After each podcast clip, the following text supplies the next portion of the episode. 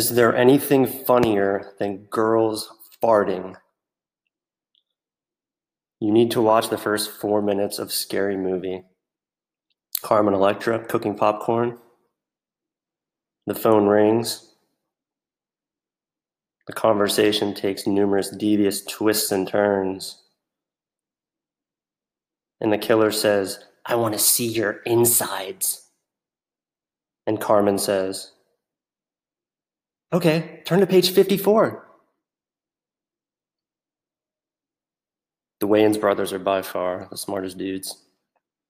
Slapstick gods, cultural kings, and a prime example of people who are very successful that you don't really hear about because they choose to remain fairly anonymous. Which leads me to your operating system and your perspective. Life is incredibly absurd and funny. And you need to change the way you look at the world. I don't think you guys get it when it comes to money and what I was talking about on my last podcast. Oh, good doctor. I can't retire in 10 years. Investing, what the fuck is that? How do I even buy a stock? The rich people, they're greedy assholes. Corporate CEOs, fuck them.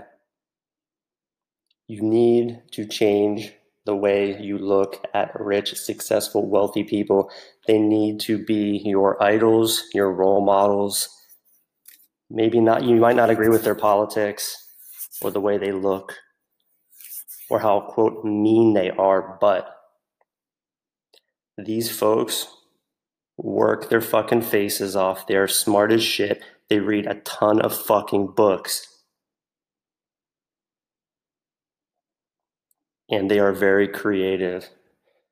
When you embrace the model of hard work, creativity, asking yourself, how can I get to a place where these successful men and women are? Until you audit your circle of friends, kick out the losers, surround yourself with people that get it, that are smart with skills, you're fucked. So look at Warren Buffett, Bill Gates, Jamie Dimon, Ray Dalio, Steve Jobs, Donald Trump as a businessman. Look at these folks, strip away their personalities, look at their net worth only. I'm not talking any politics, I'm not talking any personality traits, I'm talking net worth. Find high net worth individuals, emulate how they got there. You need to shift the way you look at money and business. But, good doctor, I don't know how to invest. What do I buy? I heard bonds are very safe. Eh. What about real estate? Eh. Unless you're hands on with houses and DIY and construction, no. What about Bitcoin? Eh. Ripple? Eh. Ethereum? Fuck out of here. Should I buy Tesla stock? What about Facebook? Amazon? Do not buy trendy, high flying, sexy growth stocks. Do not subscribe to any newsletters that tell you what is hot, what stocks are good. No one gives a fuck about your money. They have no clue what your investing objectives are. They have no idea where you need to be in your little circle of financial independence. You will not get rich overnight. Bitcoin will not make you an overnight billionaire. You have to play the long game with investing. You have to keep grinding. You have to let dividends compound and work for you over the next 20, 30, 40, 50, 60 fucking years. It's an incredible mind shift. When you adopt the long game, your day to day behaviors change. But, good doctor, what can I do as a practical, everyday thing to save money so I can invest more? Eat leftovers. I'll say it again eat leftovers. If everyone ate leftovers, you could literally save the world. Fuck the African water crisis. Fuck global warming. You need to cook delicious food in your house and eat the leftovers. For example, how much will that save you over 10 years?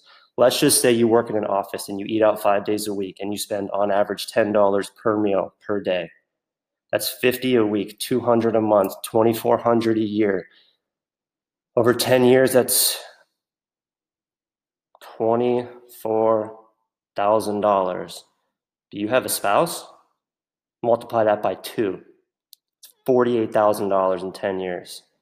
If you would have invested that in dividend growth stocks, you would likely have 75 to 100,000. That simple act of eating leftovers is fucking huge.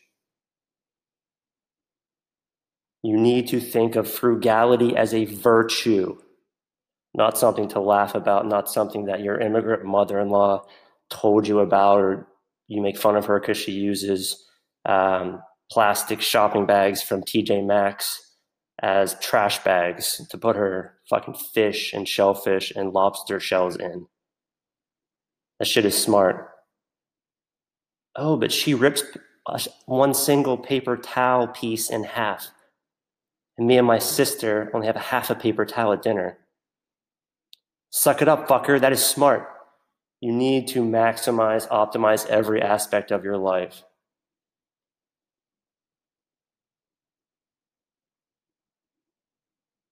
But, good doctor, how much is enough? That's the key word. Once you are well on your way to financial independence, you need to decide how much is enough. Enough is the key word. Once you hit enough and you have no wants, you are a saint on the level of Epictetus, Seneca, Heraclitus, Mr. fucking Rogers.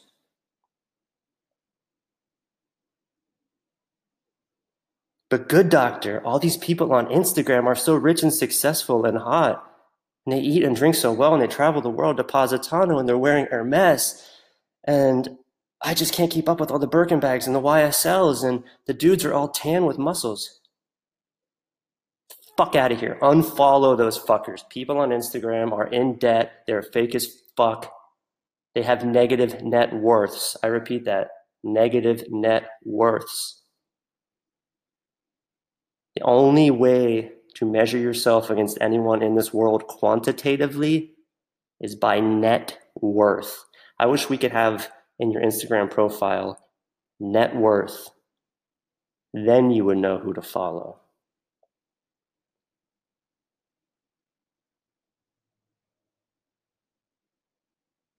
Fun fact of the day.